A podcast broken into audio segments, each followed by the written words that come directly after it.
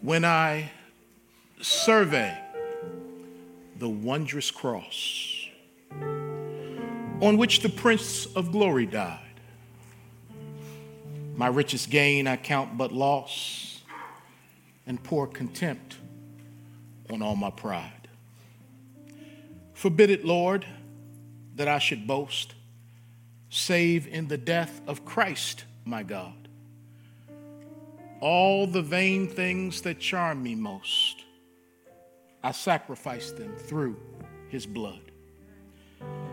See from his head, his hands, his feet, sorrow and love flow mingled down. Did e'er such love and sorrow meet, or thorns compose so rich a crown?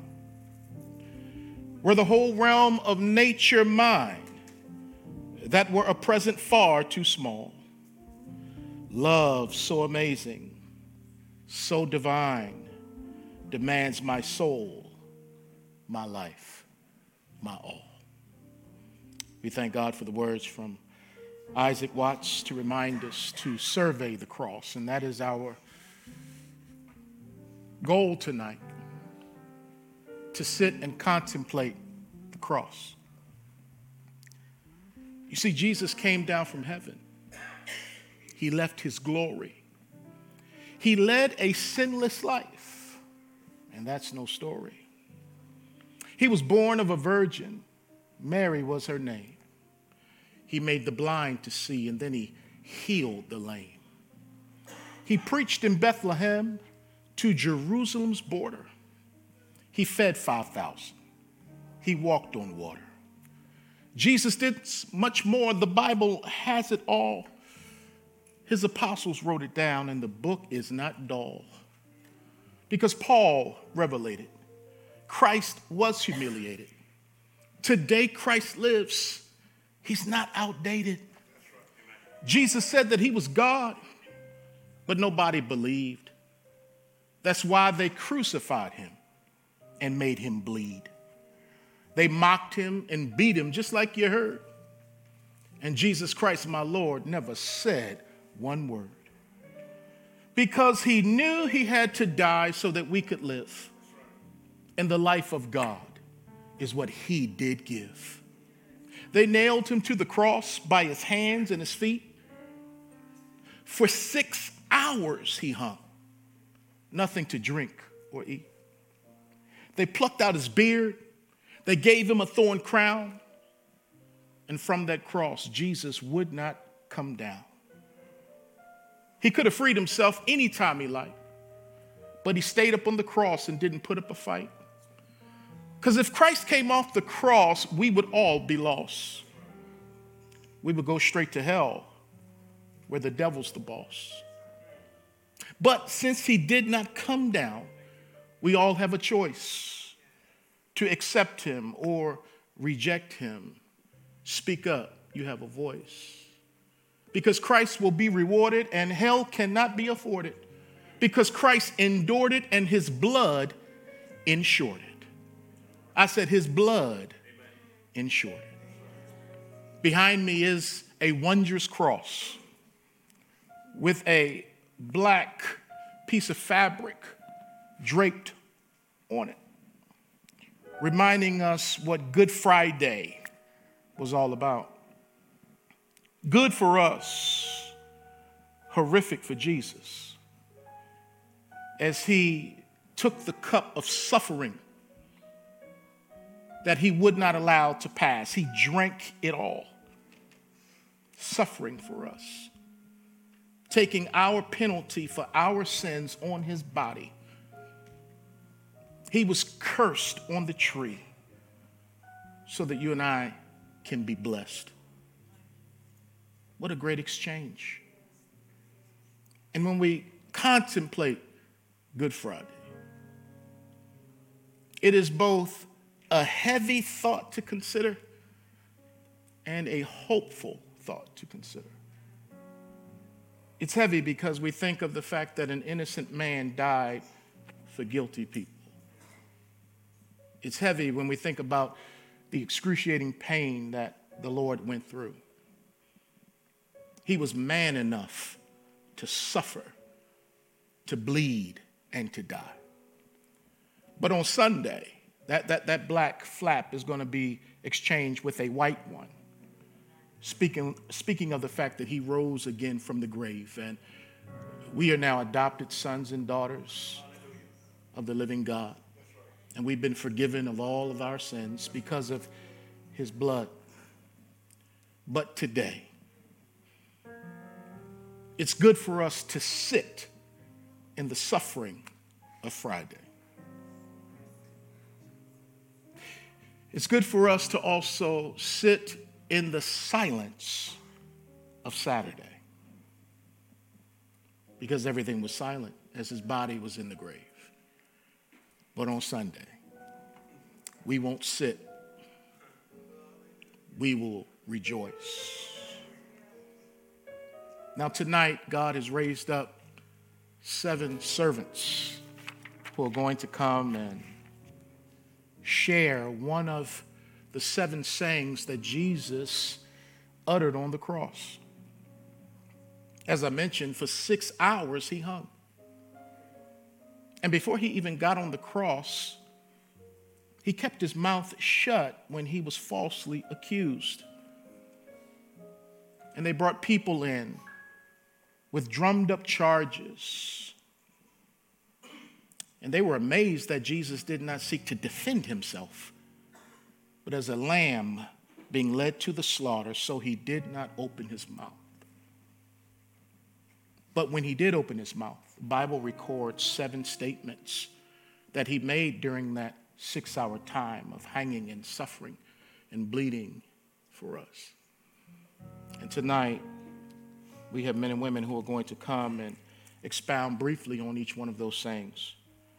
Brother Chris Visman is going to share from Luke 23, verse 34 Father, forgive them, for they do not know what they do. Following Chris, Brother Jermaine Soto is going to come and expound upon Luke 23, verse 43, where Jesus said, Today you will be with me in paradise. And then Nancy French will come and she will share from John chapter 19, verses 26 and 27, when Jesus said, Woman, behold your son, behold your mother. And then Marlon Turner will come and share from Matthew chapter 27, verse 46 My God, my God, why have you forsaken me? We'll all sing another hymn together about the greatness of God's mercy. And then Sister Kim Freeman will come and share from John 19 28, I thirst. And then Michelle Sellers will come and share from John 19, verse 30, It is finished.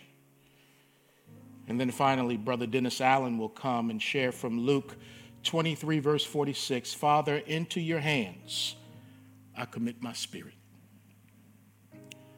After each presenter shares, they're going to put out one light here. There are seven candles, one for each statement. We're going to be working our way through this worship service to the final candle because it's going to signify the fact that when Jesus died and hung on the cross, the Bible says that the earth went dark. Matthew chapter 27, verse 45 says, Now from the sixth hour, which is 12 noon, until the ninth hour, which is 3 o'clock, there was darkness over all the land. They put him on the cross at 9 o'clock a.m., Western time. But from 12 to 3, it was dark. So we will move towards darkness as we again try to travel back in our mind what that day might have been like. And when Dennis concludes and he snuffs out the final candle, the sanctuary is going to go dark. It's going to go dark. Where we will sit in somber remembrance as the worship team sings one final song in the dark. Once that song is concluded, we will all exit the sanctuary in silence. in silence, contemplative silence. And I ask you not to talk until you get to your car.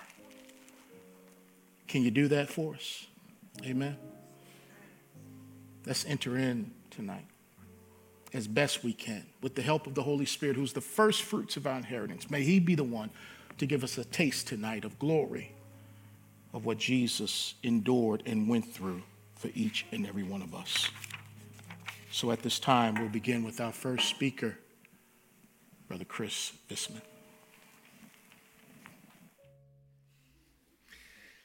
So, the verse I want to talk with you about today comes from Luke 23, verse 34, where Jesus said, Father, forgive them, for they know not what they do.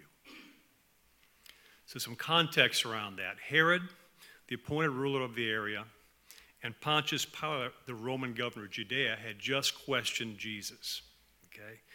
And they, they found him innocent of all the crimes that all the Pharisees and the leaders of the Jewish people accused him of.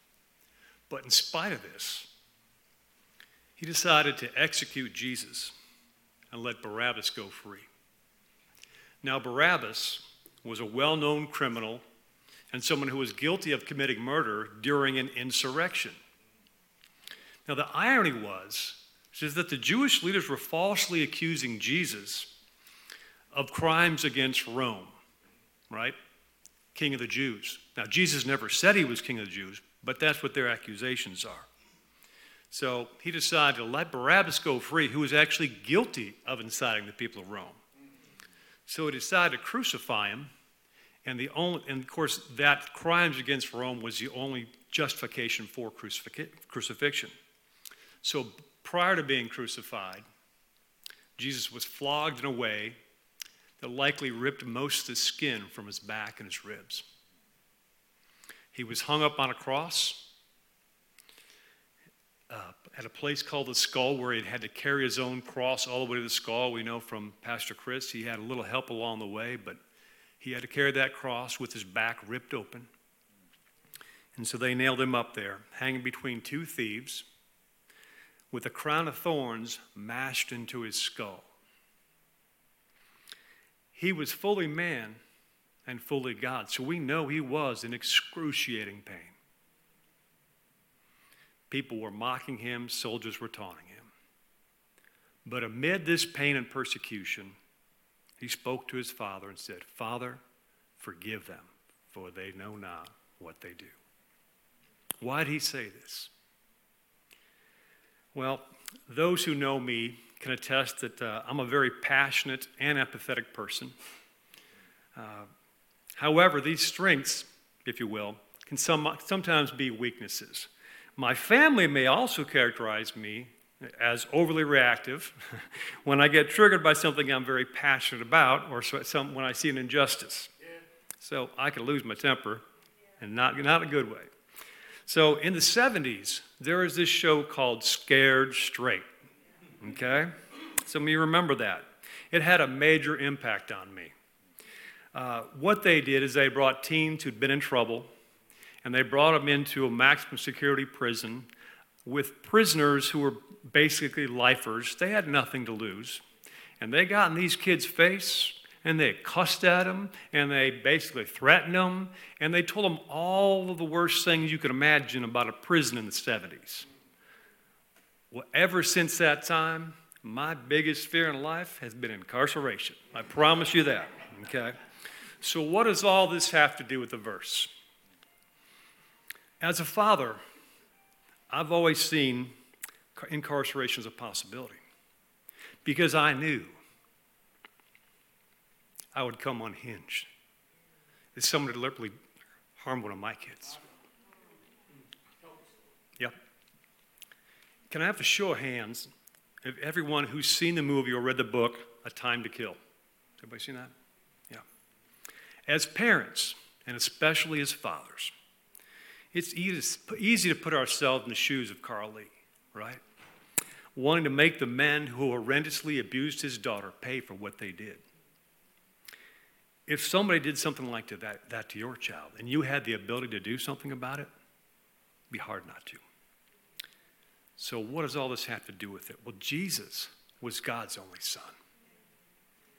And although the plan from the start was that Jesus would become a human sacrifice to atone for the sins of the world, it doesn't mean God wouldn't judge severely those who abused and killed his son. Jesus was asking his Father to forgive these people the soldiers, the Pharisees, the governors, government, the bystanders, because they couldn't possibly understand the gravity and the magnitude of what they were part of.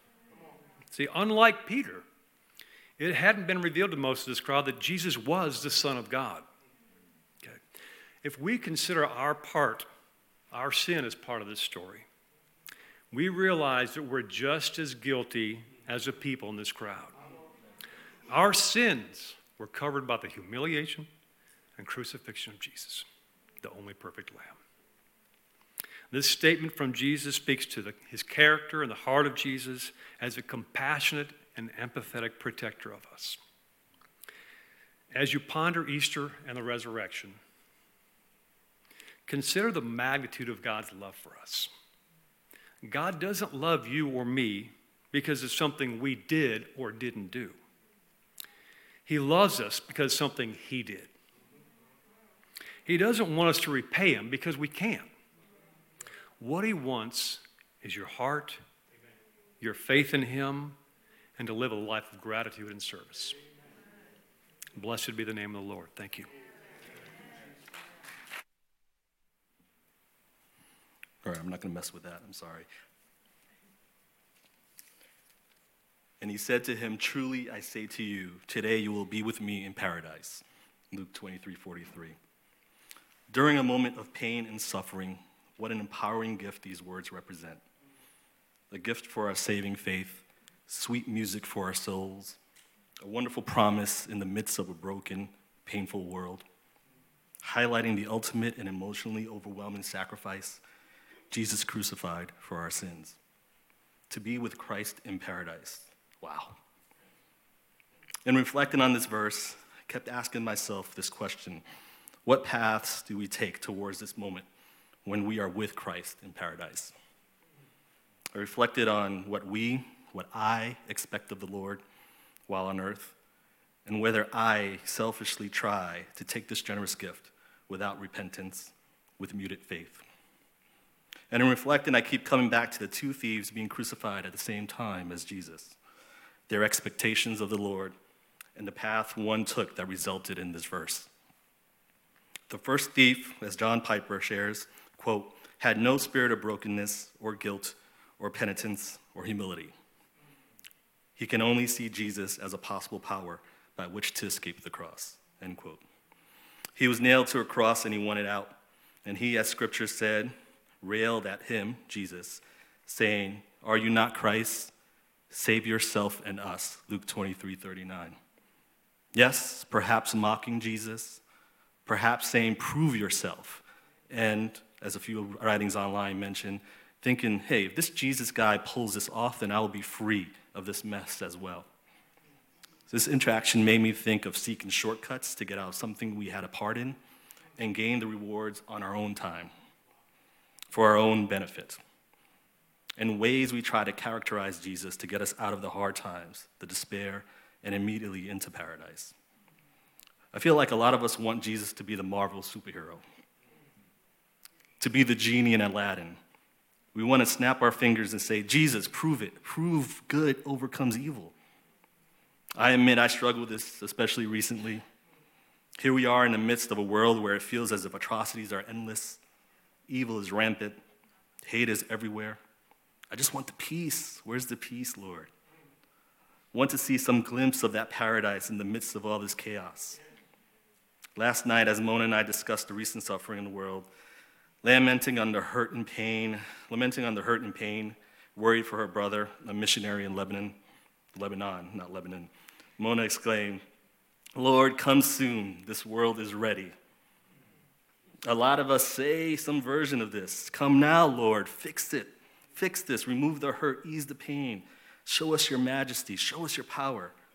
If I can visualize what this looks like for me, it's a booming voice split, splitting the skies for all the world to hear. Enough. Or these big hands coming out of the sky, pulling us off one another, much like I do with my dogs when they're fighting, and flicking away all their weapons of destruction, forcing fists to unclench, flicking all the bad people into the ocean or something. Just like flick, get out of here.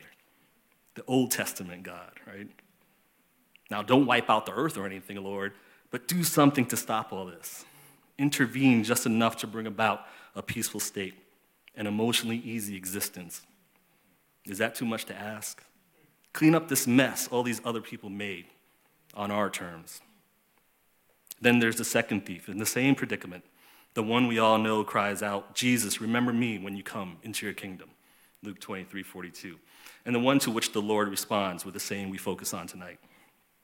Some may read this interaction and wonder if he too is, seeking, is taking a shortcut towards freedom from his situation, waiting until the last minute to express some sort of faith and hope the man named Jesus next to him is truly Christ. Reminds me of my children when Mona shares her work facilitating conversations with men on death row and shares how some of these men have found Jesus and are born again. And our kids are incredulous, right? Asking about the strength of their faith after committing horrible acts and on the cusp of death. Many writers discuss this as a model path with the second thief um, did while on the cross, a righteous faith walk towards the gift of paradise. How the second thief was not sucked in by the people around him. He did not listen to or join in on the noise all around, admonishing God for not fixing this now, or getting, out of, getting, them out of the situation now, or proving his power now. He fears God. God is in charge, not him, not us. It's on his time. He admits his sin we want to claim our faith, judge others, call on Christ's power, and want immediate results, yet we sometimes, we oftentimes, skip the humbling act of admitting our sin. We can't hide from it. Second thief acknowledges the righteousness of Christ, that Jesus is king. Who do we worship? If we say we worship Christ, do we do it because we expect something in return? Or do it in the moment to fulfill an immediate need? Or do we praise the Lord for his glory? Celebrate that his ultimate sacrifice was for us is a gift, is a promise of ever, everlasting life. And finally, the second thief pleads for help. He's repentant, comes before the Lord bare in all his brokenness. Please, Lord, remember me. These two thieves juxtaposed shows that where it, that there is, as John Piper again mentions, quote, an infinite qualitative difference between save me, as the first thief approaches it, and save me, as the second thief does. Is it lip service with no real love for Christ, trying to scam passage into heaven? Or is it, quote, a genuine, a genuine moment of self reflection and true sorrow for sin, accompanied by real faith, good to the last millisecond of life? Ralph Wilson says the difference between some sort of faith and saving faith is true repentance and the commitment to Christ that repentance implies. So, before all of you here tonight, let me not hide, shun all aspects of the world, not succumb to the pain of the world. Let me not seek the Lord for a quick fix, for a shortcut let me not judge others for their sins and conveniently ignore my own. Let me humbly kneel before the cross, a flawed yet faithful Son of God, and rejoice. For the Lord, in his infinite wisdom and his love for his children, allowed his Son Jesus to physically suffer and die and rise again, so that one day I, we, can triumphantly be with him in paradise.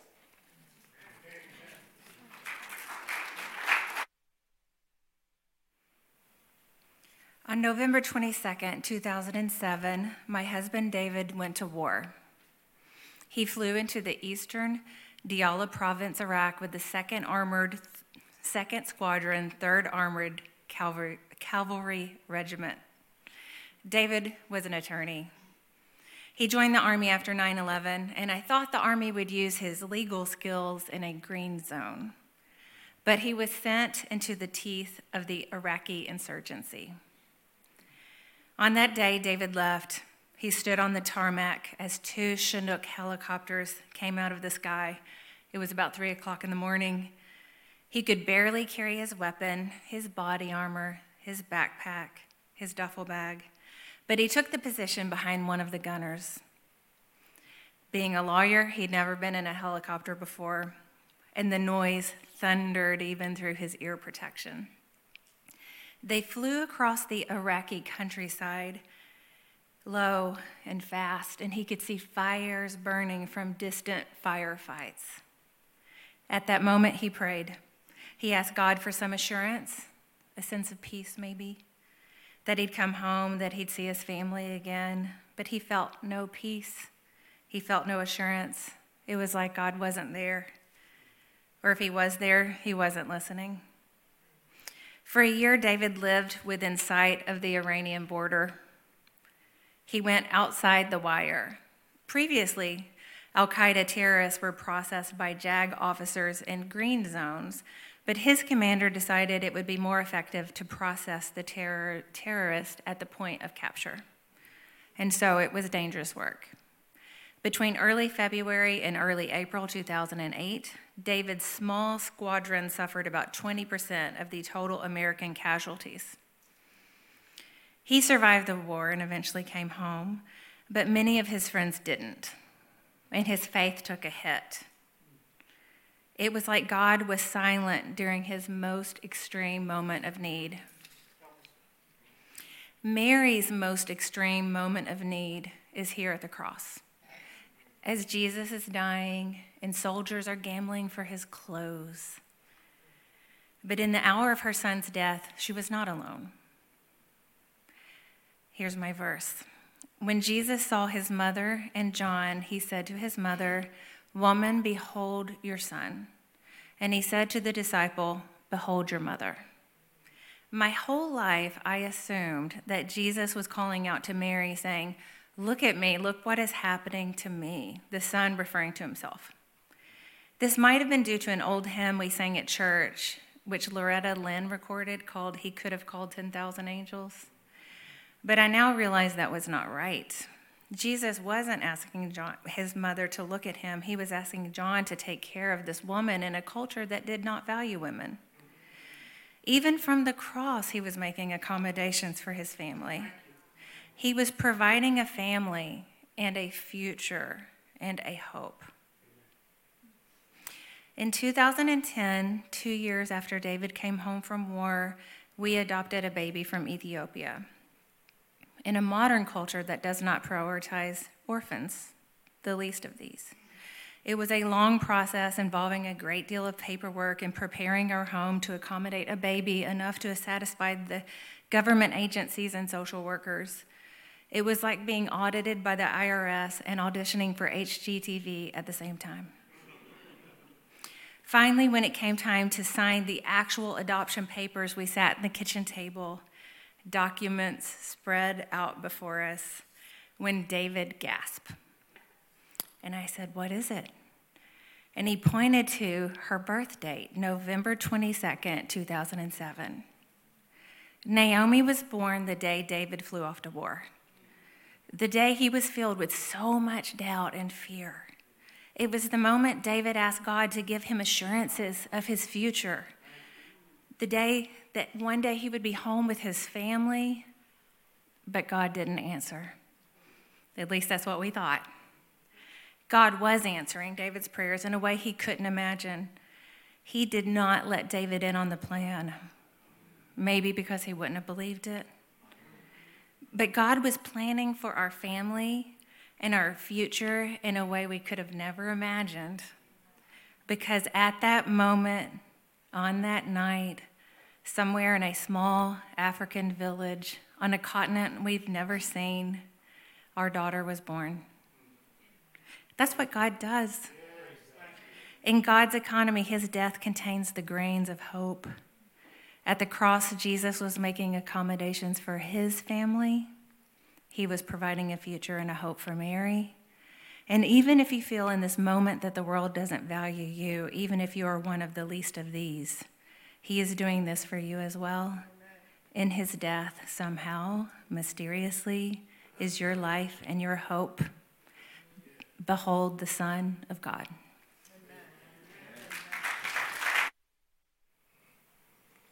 historically, over and over again, prophecies about this Christ were proclaimed through the mouth of God's messengers about the coming of the Messiah. And over and over again, Jesus fulfilled them all, every one of them. It brings to my mind when he said that he didn't come to abolish the law or the prophets. He come to fulfill them. And he came to fulfill every one of them. He came, and when he came, he meant business in what he was doing because he never veered from his mission. In Psalms 22 and 1, King David foretold of the time when Jesus was going to exclaim outwardly what he was feeling inwardly as he hung on that cross abandonment by his father. There are two truths that we can learn from this saying My God, my God, why have you forsaken me? Eli, Eli, lama sabachthani in Arabic. Simultaneously, all at once. The justice of God was carried out on Christ, while at the same time the love of God was displayed for you and me. All at the same time. I'm going to illustrate this. If you have ever watched the sun, the sun come up over the, uh, the horizon, you can understand what I'm talking about. As the sun comes up on the morning horizon, just picture this in your mind. As it comes up on the morning horizon, two things happen all at once. First thing, darkness is dispelled. Second thing, the sunlight burst forth all at one time. All at once, the Father turned his back on the Son. And as he was turning his back on the Son, the darkness of sin was dealt with by the justice of God as God was turning his back toward his Son. God was crushing his Son on that cross. 2 Corinthians 5:21 says that he who knew no sin became sin. And as God was turning his back on his son, while he was hanging on that cross that dark day, he was crushing Christ. He was crushing, he was punishing Christ for the sins that was upon him. While at the same time, he was making it possible for the brightness of God's love to shine on you and me for all eternity. Blessed be his name.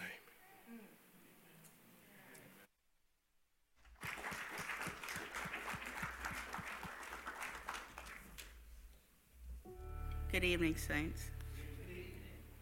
John 19, verse 28 and 29. After this, Jesus, knowing that all things had already been accomplished to fulfill the scripture, said, I am thirsty. A jar full of sour wine was standing there. So they put a sponge full of the sour wine upon a branch of hyssop and brought it up to his mouth. How did Jesus fulfill prophecy by saying, I am thirsty or I thirst?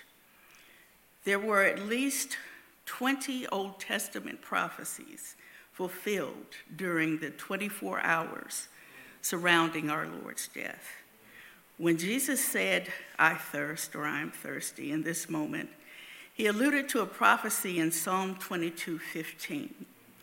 My strength is dried up like a potsherd, and my tongue sticks to the roof of my mouth. You lay me in the dust of death. The Hebrew word yisama not only describes physical thirst, but also thirst for natural things and also of spiritual things, the things of God. We see each of these reflected in each of the three times Jesus is offered drink while on the cross. The first time is recorded in Mark 15 and 23 and says the wine was mixed with myrrh or gall. Death from crucifixion could sometimes take days. The main purpose of beating and scourging was to weaken the victim and hasten their death. This wine would have had an analgesic effect to help numb the immense pain. And since the contorted position of the victim's body on the cross induced suffocation, this drink also acted as an invitation to commit suicide, lulling the victim into ending his intense suffering by not pushing himself up to breathe. To offer it was a requirement under Roman law. Such was the pain and suffering of the victims of crucifixion that the Romans had to coin a word for it. Excruciating literally means of or out of the cross. One definition of natural is that uh, of or in agreement with the character or makeup of or circumstances surrounding someone or something. So it seemed a natural thing that anyone suffering in that way would want to diminish as much of the pain as possible or hasten their death as quickly as possible. Jesus' commitment to submitting to and fulfilling the will of God is seen in Luke 22 42 in the Garden of Gethsemane. He said, Father, if you are willing, remove this cup from me, yet not my will, but yours be done. He would not drink from the Romans' cup, but of the Father's. And with that cup came such great agony that an angel was sent to strengthen him. And he sweat drops of blood, a rare and real condition called hematidrosis. And this set the stage for severe dehydration. When the second cup is offered, it is done in jest. Luke 23 36 is the only place in Scripture where this is recorded. The soldiers also mocked him, coming up to him, offering him sour wine, and saying, If you are the king of the Jews, save yourself. Now they're saying this to the creator of oceans and seas and rivers, the God who made water flow from a rock at any time could have commanded streams of water to come down from heaven and fill his mouth to quench his thirst. But by choice, he suffered from extreme dehydration. He could have shown them who they were mocking, but he did not. Not one miracle Jesus performed was done to promote himself, but to meet a need to alleviate suffering, to break the chains of bondage, and to point men and women to the Father. And in this, his thirst for the things of God was greater. The third time drink is offered, it is because Jesus asks for it. It is after 3 p.m. A sponge is soaked in a pot of common wine, stuck on a branch of hyssop, and brought to his mouth. According to Dr. Mark Eastman, Jesus had not drunk since the night before. So the combination of beatings, the crown of thorn, and the brutal scourging would have set into motion an irreversible process of severe dehydration and cardiorespiratory failure. I remember my great grandfather Sometimes I would see him take salt in his hand and follow that with a glass of water. And I later learned that he did this, first of all, to prevent dehydration in the hot Mississippi sun. And he also did it to make sure that there was enough food in the house for everyone. That self sacrifice is what I see here. It was necessary that Jesus moistened his lips and his throat for the next two pronouncements, that he could say them clearly and in power. And in these, we see Jesus' humanity. The miracle of his being both God and man is at times beyond our comprehension. But Jesus did suffer and thirst physically. I am thirsty is Jesus' challenge to us not to chase after the natural things that do not and cannot satisfy. He is the only one who can satisfy our thirst now and eternally. I am thirsty is Jesus' invitation to us to develop a desire for God greater than ourselves. In our suffering, we can still experience God. I am thirsty is Jesus' encouragement for us to believe we have a God who knows, who cares, and who feels what we're going through. He chose to identify with us so that we can proclaim the words of Isaiah 53 and 5. He was pierced for our offenses, he was crushed for our wrongdoings. The punishment of our well being was laid upon him, and by his wounds we are healed. And so that we can also stand upon this promise in Hebrews 4 and 15. And I love this translation from the New Living Translation. This high priest of ours understands our weaknesses, for he faced all of the same testings we do, yet he did not sin. Blessed be the name of the Lord. John 19 and 30. When Jesus, therefore, received the vinegar, he said, It is finished. And he bowed his head and gave up the ghost. Pilate, the governor of Judea, acknowledges that Jesus Christ is king, but the law, the Jews, that is, the righteous, the religious leaders, they disagreed with Pilate. They challenge Pilate to choose to be a friend of Caesar or to be a friend of Jesus. It has been said that there are two very important choices you must make in life. One is the book you choose to read, and two, the friends you choose to be in your life. You can't choose your family.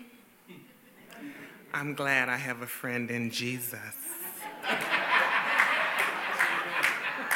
The politicians of that time demanded that the Roman soldiers kill Jesus because they couldn't allow him to work signs and miracles and wonders because that threatened their position and their place in their religious society. So they had to take Jesus out. They whipped him, cutting into his flesh. They hit him with their fist in his face and body. They gave him a crown of thorns, and they took his beaten body and put it in a purple robe, and they mocked him.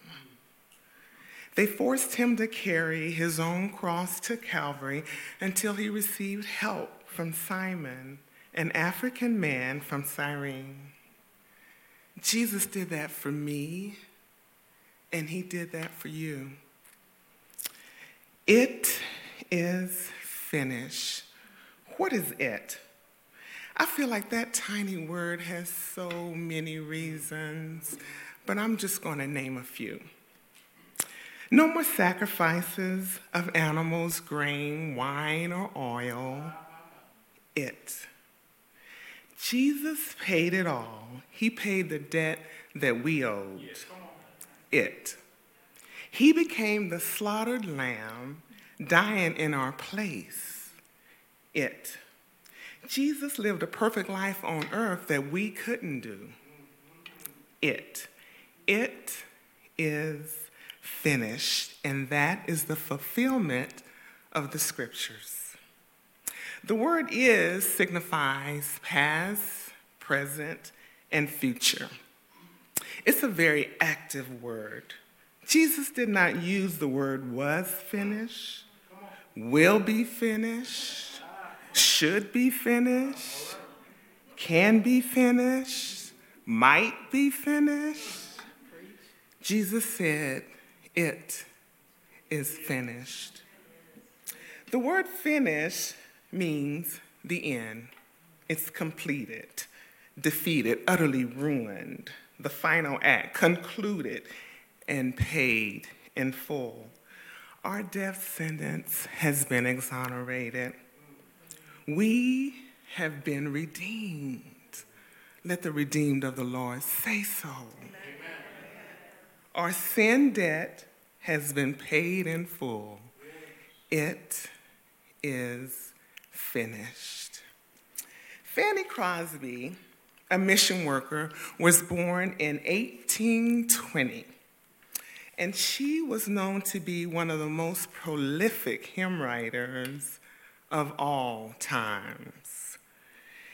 This is one of my favorite hymns that was written by her and it is called Near the Cross. Jesus, keep me near the cross, there a precious fountain, free to all a healing stream, flows from Calvary's mountain. In the cross, in the cross, be my glory ever, till my ransomed soul shall find rest beyond the river. Near the cross, a trembling soul, love and mercy found me. There, the bright and morning star shed its beams around me. Near the cross, O Lamb of God, bring its scenes before me. Help me walk from day to day with its shadow over me. Near the cross, I'll watch and wait, hope and trust in ever till I reach that golden strand just beyond the river. Till my ram, some soul shall find, oh Lord, rest beyond the, ri- the river.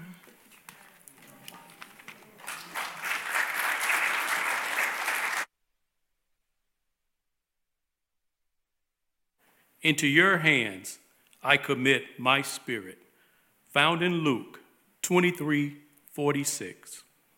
I want to focus on the word hands.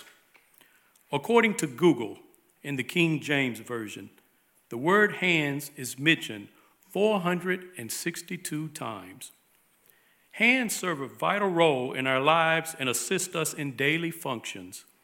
Hands give comfort and relief in cases of injury and sickness. They provide aid and assistance in cases where money is involved.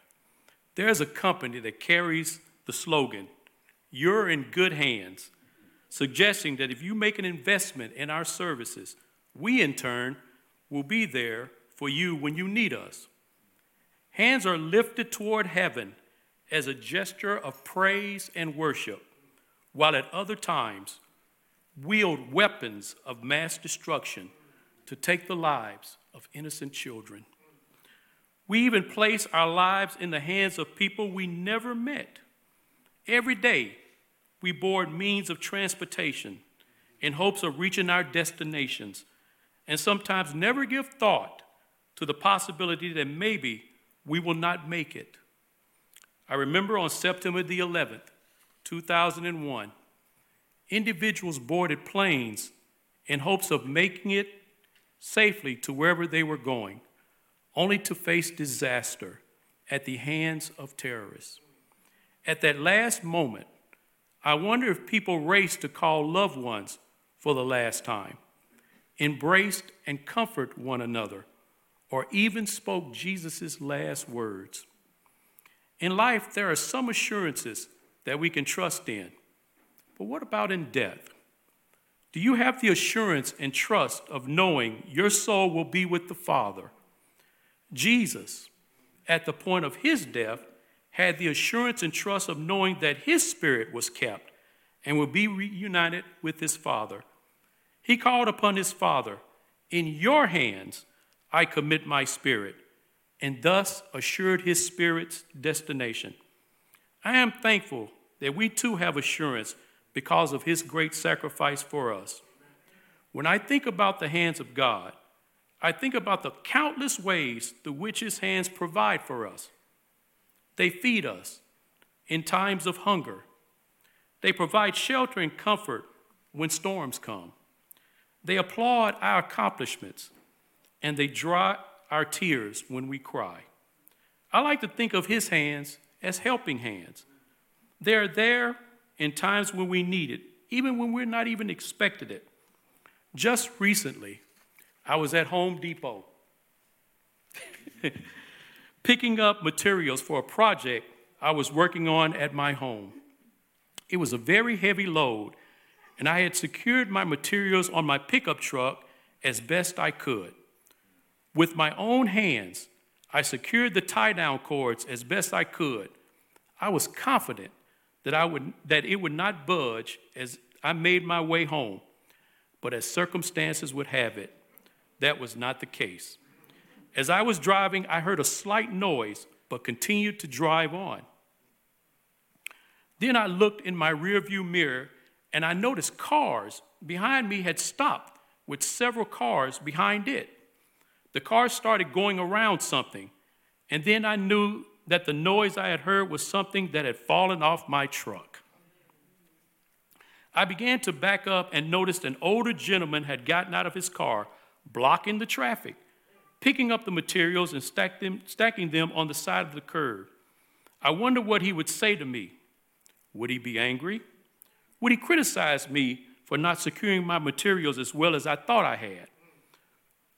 Would he be annoyed that his destination was delayed? Of course, I was ready to blame Home Depot. But when I parked my truck and began to reload my re- materials with the gentleman's help, to my surprise, there was no anger, no criticism of me, and no ill will. The gentleman smiled and said, From a distance, I saw that some of your items had fallen off, and I figured you would return for them. He helped me load everything while other cars looked and went around us. Upon getting everything loaded and secured better, I thanked the gentleman for being a good Samaritan. His reply to me was, In this world, we must help one another. Then he extended his hands to me as to say, You are not alone. Continuing my, de- my destination home, I realized God extended his hands to me that day in the form of grace. They had already prepared and performed that entire rescue well before I even knew it would happen.